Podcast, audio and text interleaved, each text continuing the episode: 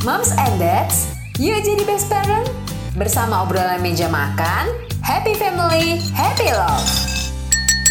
Halo moms and dad, selamat datang di podcast obrolan meja makan bersama aku Ana. Di episode spesial kali ini, obrolan meja makan bekerja sama dengan portal belajar bagi orang tua untuk mendampingi tumbuh kembang dan pembelajaran anak-anaknya, yaitu Good Enough Parents. Nah, ini merupakan episode pertama dari 6 episode, jadi pastikan kamu ikuti terus dan beri rating terbaikmu untuk podcast ini ya. Di episode kali ini kita akan berbincang dengan Damar Wahyu Wijayanti, seorang Montessori dan Certified Positive Discipline Parents Educator dan co-founder dari Good Enough Parents, yang akan membahas mengenai cara melatih anak mengelola emosi. Mengendalikan emosi bukanlah perkara yang mudah, bahkan untuk orang dewasa sekalipun. Namun, hal ini bukan berarti tidak bisa ditangani ya, moms and dads. Anak perlu mengetahui bagaimana sih cara menyalurkan amarahnya dengan cara yang sehat dan aman. Jika emosi pada anak mampu dikendalikan dengan cara yang baik, maka kebiasaan itu akan membantu anak dari ledakan-ledakan kemarahan yang bisa menyakitinya dan orang yang ada di sekitarnya. Lantas, bagaimana sih cara membimbing dan mengajari anak untuk melatih emosinya? Yuk langsung saja kita simak episode ini.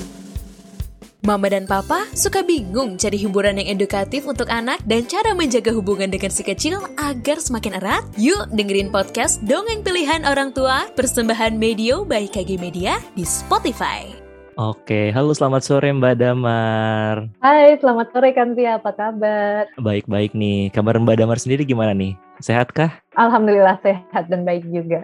Oke, seneng banget dengernya. Kita langsung aja nih masuk ke topik soal gimana sih cara melatih anak mengelola emosinya. Nah, yang pertama nih Mbak, Hmm. kita kadang kan bingung nih ya sebagai orang tua tuh sebaiknya mulai anak umur berapa sih mengajarkan anak tentang cara mengelola emosinya? Nah, ini sebaiknya sejak dini nih Kanzia. Jadi mungkin kita kayak, wah anak-anak tuh belum ya apa itu perasaan kayak gitu. Tapi justru kalau kita ajarkan sejak dini dengan cara misalnya setiap kali dia merasakan sesuatu, kita akui perasaannya, bukan kita tolak gitu ya. Kita bantu namai. Nah, itu jadi justru dia memiliki keterampilan untuk mengenal dan mengelola emosi sejak dini gitu. Jadi biasanya sih mereka membutuhkan itu bantuan untuk koregulasi ya, koregulasi atau eh, bantuan untuk meregulasi emosinya itu mendekati usia 2 tahunan. Biasanya pas usia-usia tantrum tuh. Jadi anaknya tiba-tiba salah sedikit langsung guling-guling, langsung nangis kayak gitu. Nah, itu daripada kita suruh dia, mendingan kita akui perasaannya. Misalnya seperti itu. Itu sebenarnya udah mulai kita mengajarkan regulasi emosi sejak dini. Oke, jadi mulai dari umur 2 tahun pun anak-anak udah mulai bisa kita ajarin cara mengelola emosi ya Mbak? Yes, betul banget, betul. Oke, nah mungkin Mom and Dads ada yang bisa relate nih. Biasanya anak umur 2 tahun tuh ciri-ciri dia udah mulai punya emosi tuh emang kayak gimana sih Mbak? Oke, ini biasanya relate banget ya untuk moms and dads yang punya anak usianya mendekati 2 tahun itu mulai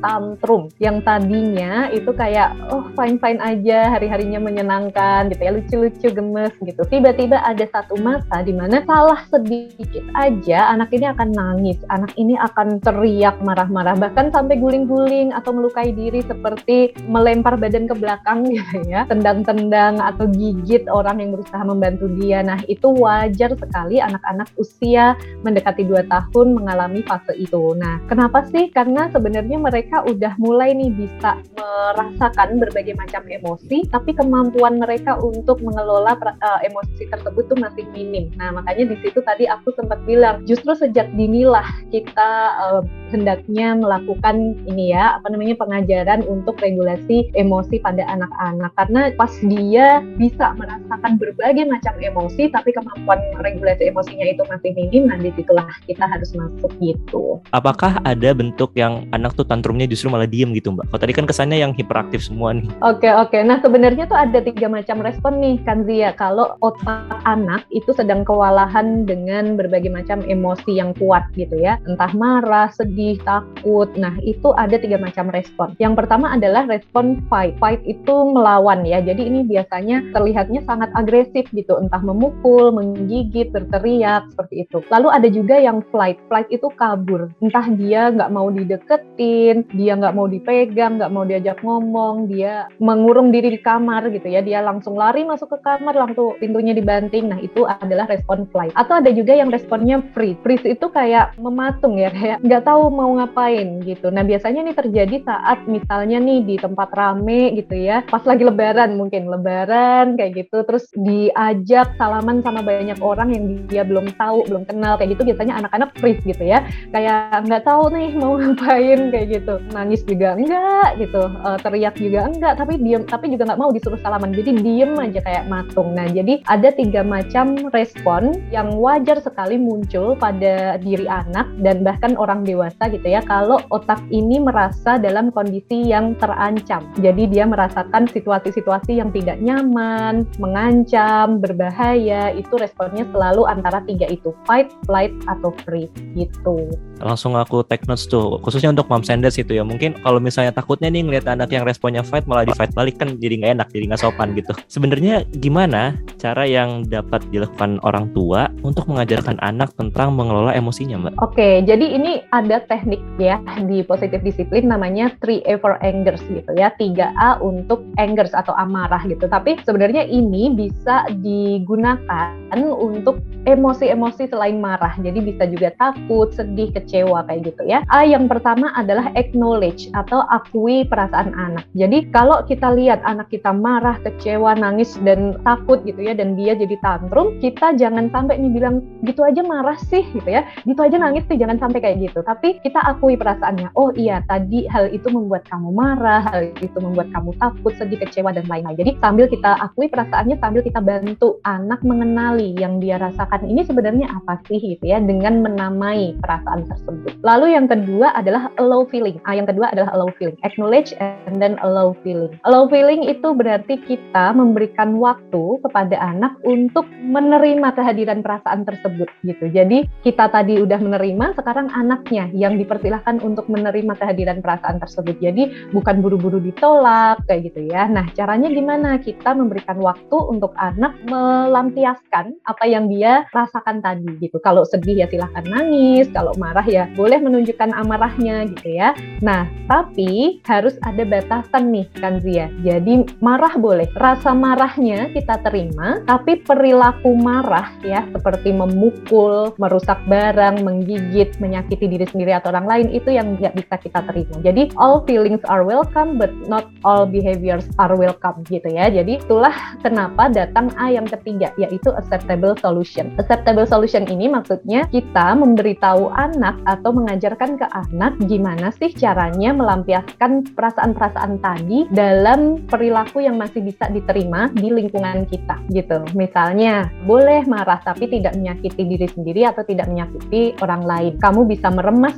bantal ini kalau marah, kamu bisa stomp your feet kalau marah gitu ya, atau kamu bisa bilang, aku marah, aku nggak suka digituin. Nah itu uh, kita ajarkan ke anak. Jadi ada tiga A tadi ya kan dia. Oke, wah aku jadi inget nih mbak, kalau misalnya ada tiga A tadi gitu ya, terus ada yang biasanya kan kalau misalnya anaknya kepentok kaki meja gitu, terus kayak ini mejanya nakal nih, nah blaming gitu sebenarnya bagus nggak sih mbak untuk anak gitu ke depannya? Iya iya iya, ini sebenarnya uh, sebaiknya dihindarin sih kan Zia. Karena hmm. uh, dengan cara seperti itu tadi justru anak nggak belajar apa-apa dari pengalaman dia gitu ya. Dia justru uh, akan mencontoh perilaku blaming atau menyalahkan orang lain. Bukannya introspeksi diri. Sebenarnya hal itu tadi terjadi karena apa? Oh karena aku lari-lari di dalam rumah kayak gitu. Nah jadi instead of menyalahkan ini apa namanya benda-benda gitu ya atau orang lain sebaiknya setiap kali terjadi sesuatu yang di luar kendali atau jadi sebuah kesalahan kita sebaiknya mengajak anak untuk fokus pada solusi gitu. Misalnya ya anak kepentok jatuh Nah, kita berempati dulu ya, connect before correct. Kita berempati dulu. Wah, jatuh ya, ada yang sakit, bagian mana yang sakit, kira-kira butuh diobatin atau enggak. Ternyata enggak gitu ya. Oh ya udah, tunggu sampai anak tenang, dia bisa mengelola emosinya dulu, baru deh habis itu kita ajak fokus ke solusi. Kira-kira besok biar nggak kepentok meja ini lagi gimana ya? Apakah sebaiknya mejanya kita geser biar nggak terlalu deket tempat lewat gitu ya? Atau apakah kalau di dalam rumah kita jalan kaki aja biar nggak kepentok-pentok lagi, misalnya gitu. Nah, tapi itu yang koreksi itu tadi ya, fokus pada solusi, sebaiknya dilakukan setelah anak berhasil mengelola emosi. Kalau itu dilakukan di saat anak masih kewalahan dengan emosinya, yang ada justru makin nangis, makin marah, kayak gitu. Jadi selain kita accept feelingnya, kita juga ngasih tahu cara yang sebenarnya tuh gimana yang yang benarnya. Yes, betul. Itu okay. termasuk dalam acceptable solution tadi, A yang ketiga. Aku mau balik dulu ke persoalan tantrum nih Mbak. Kadang kan kita suka bingung nih kapan anak tuh sebenarnya tantrum yang benar-benar karena mereka merasakan emosi tapi kapan anak tuh yang benar-benar cuma mau manja aja lagi caper gitu mau main bareng orang tuanya itu bedainnya gimana tuh mbak? Oke okay, oke okay. nah sebenarnya kalau anak-anak usia dini ya uh, anak-anak usia tantrum tantrum itu biasanya di empat tahun ke bawah empat tahun ke atas itu dia udah mulai berkurang nah empat tahun ke bawah itu kita selalu berasumsi bahwa setiap tantrum itu berarti ada sebuah kebutuhan yang perlu dipenuhi oleh anak tapi dia nggak tahu cara menyampaikannya gitu. Nah jadi kita sebaiknya berasumsi seperti itu bukan berasumsi sebagai wah anak ini manipulatif gitu ya pengen pengen suatu benda gitu. misalnya pengen dibeliin mainan terus karena nggak dikasih dia tantrum biar ibu malu biar akhirnya aku dibeliin. Nah anak-anak itu belum punya pemikiran kayak gitu kan ya karena itu pemikiran yang cukup kompleks ya berlapis kan. Nah itu adalah kemampuan anak usia 7 tahun ke atas gitu. Oh, nah okay. Sedangkan anak 4 tahun ke bawah kalau masih tantrum gitu ya uh, dia pengen mainan misalnya atau pengen coklat gitu tapi nggak kita kasih di tempat umum dia tantrum gitu ya itu menandakan bukan dia manipulatif berusaha manipulatif tapi menandakan bahwa ada sebuah skill yang belum dia kembangkan dengan baik skill apa itu? Pertama, skill regulasi diri. Jadi menahan hasrat untuk keinginannya gitu ya, menahan keinginannya. Misalnya kalau nggak dikasih coklat, kalau kita ya pengen coklat tapi nggak dikasih coklat, ya udah kita punya kemampuan regulasi diri yang baik, kita masih bisa nahan. Tapi anak-anak itu sangat impulsif. 7 tahun ke bawah tadi masih sangat impulsif. Kalau nggak dikasih ya dia akan guling-guling saat itu juga gitu. Itu di luar kendali dia karena skillnya memang belum dikembangkan dengan sempurna. Lalu yang kedua, bisa jadi dia belum mengembangkan skill komunikasi yang baik gitu. Karena kita nanti mungkin bisa lihat ya di usia lima tahun enam tahun gitu. Mendekati usia tujuh tahun saat dia nggak dikasih hal yang dia pengen gitu ya dia masih bisa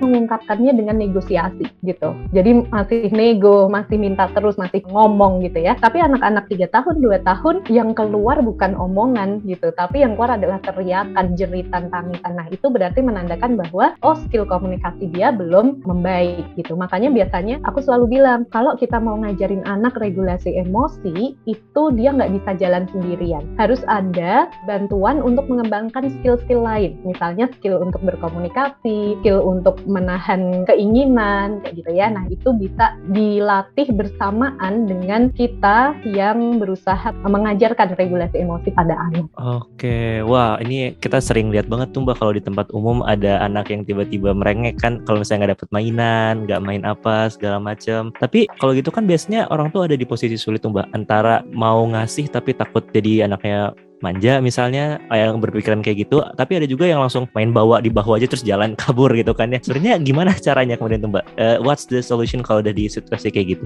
Oke okay, oke. Okay. nah ini kita perlu pahami dulu ya kerja otak saat tantrum itu terjadi. Jadi pas tantrum terjadi itu otak yang fungsinya untuk berpikir logis itu lagi nggak bisa diakses sama anak. Sehingga apa pun solusi yang kita kasih saat itu pasti mental ditolak gitu ya nggak bisa nyambung nggak bisa masuk. Nah yang bisa bisa kita lakukan adalah menenangkan namanya area limbic system. Limbic system ini adalah semacam lampu lalu lintas gitu kan dia yang ngatur kerja di otak. Kalau misalnya si limbic system ini merasa bahwa oh situasinya sedang mengancam, situasinya sedang tidak nyaman, dia akan segera mematikan otak bagian depan yang berfungsi untuk berpikir logis, berfungsi untuk berbicara dengan baik itu dia matikan gitu. Dan dia hanya mengaktifkan otak primitif yang tugas Satgasnya fight, flight, atau freeze tadi yang aku uh, jelasin di awal gitu. Nah, jadi langkah utama adalah kita membuat si limbik system ini harus merasa bahwa oh situasi atau lingkungan sekitarku ini aman dan nyaman lagi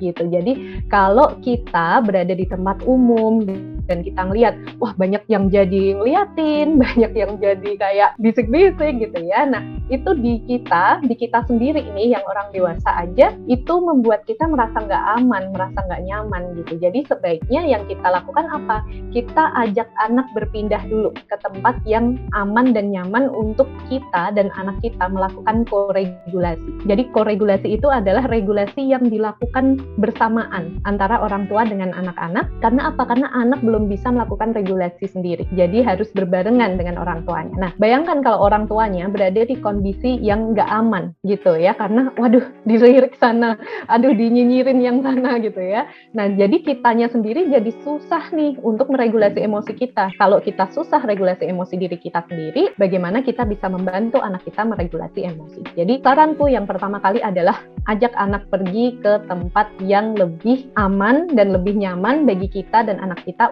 sama-sama meregulasi emosi tersebut kayak gitu. Nah nanti baru pas di tempat yang agak sepi itu kita bantu tenangkan dia, kita bilang, kita acknowledge lagi gitu ya ibu tahu kamu pengen banget mainan itu, mainan itu sangat terlihat sangat menyenangkan, ibu berharap lain waktu kita bisa datang ke sini lagi untuk membelinya. Tapi saat ini kita nggak bisa beli itu karena kita lagi bawa uangnya, misalnya kayak gitu ya. Nah jadi kita sambil peluk, sambil uh, akui perasaannya, berempati, oh gini loh rasanya kecewa kayak gitu, sampai akhirnya anak bisa menenangkan diri bersama kita.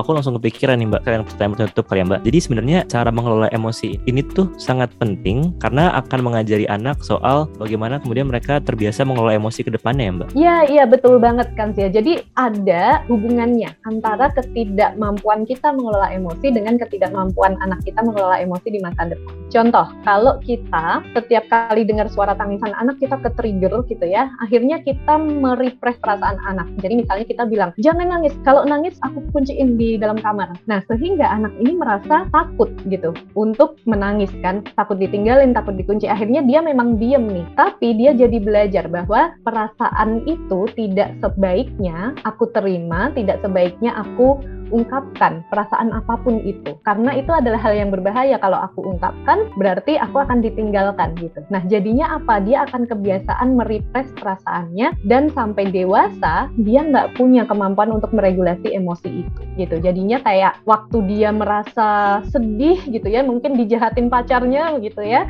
uh, toxic relationship gitu dia justru merasa bersalah. Kok aku ngerasa gini sih? Harusnya aku nggak gini dong. Harusnya aku bersyukur dong punya pacar kayak gitu Nah, jadinya kayak gitu nih kan Zia. Kalau kita tidak membiasakan dari sekarang kita menerima setiap perasaan yang ada lalu dibantu untuk gimana nih cara mengelola perasaan tersebut dengan sehat gitu. Nantinya akan berefek sampai dewasa. Memang um, usia kecil bisa mendefinisikan dewasa kita ya Mbak berarti. Nah, kalau misalnya Iya benar-benar. Ini kan karena keterbatasan durasi dan segala macam. Tapi kalau misalnya ada yang masih pengen nanya-nanya, masih pengen belajar lebih lanjut, itu kira-kira bisa dilihat di mana nih Mbak soal melatih anak mengelola mengelola emosinya? Oke, nah ini ada uh, dua media nih yang bisa moms and dad kunjungi gitu ya. Pertama adalah uh, bisa jalan-jalan ke Instagramnya Good Enough Parents itu di @goodenoughparents.id. Di sana kami banyak membuat konten-konten untuk membantu moms and dad belajar gimana sih cara mendampingi tumbuh kembang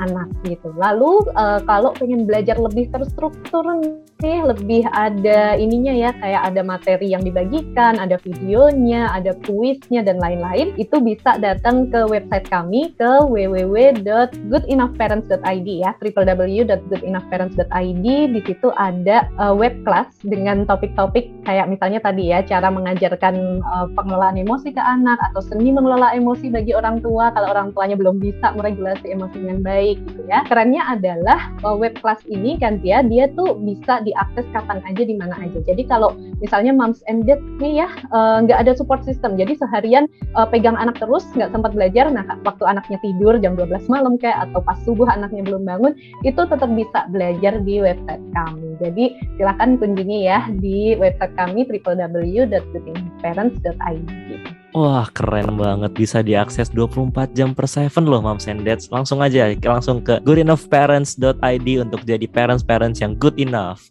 Oke terima kasih Mbak Damar atas waktunya. Terima kasih juga kan Zia for having me. Nah, itu dia episode kali ini untuk moms dan dads yang memiliki pertanyaan mengenai parenting atau ingin berbagi cerita dapat mengirimi kami pesan ke email podcast at atau follow dan DM Instagram kami di @medio by kgmedia dan @nakita_id. Jangan lupa pantau, dengerin, dan follow obrolan meja makan di Spotify untuk episode-episode terbaru yang tayang tiap hari Selasa dan Kamis yang pastinya seru banget. Akhir kata, saya Ana mewakili segenap kru yang bertugas pamit undur diri. See you moms and dads! Thank you for listening, moms and dad. See you on the next episode. Happy family, happy love.